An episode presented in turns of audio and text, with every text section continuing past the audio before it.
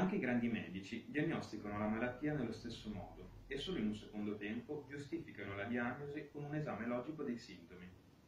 Anzi, non sarebbe esagerato affermare che tutte le scoperte e le invenzioni originali, come pure le composizioni poetiche e musicali, sono il risultato di un pensiero di tipo prolettico, ossia dell'anticipazione, grazie a una sospensione del tempo, di risultato a cui non si sarebbe potuti arrivare con il ragionamento induttivo, e di quello che si potrebbe chiamare pensiero analettico, ossia il recupero di eventi perduti mediante la medesima sospensione temporale. Se ne può dedurre, forse, che il tempo, convenzione di pensiero certo assai utile, non ha peggior, però maggior valore intrinseco, ad esempio, del denaro. Non solo.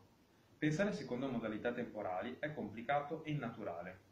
Quanti bambini imparano una lingua straniera e la matematica assai prima di possedere appieno il senso del tempo o di aver accettato logicamente la tesi facilmente controvertibile che la causa precede l'effetto?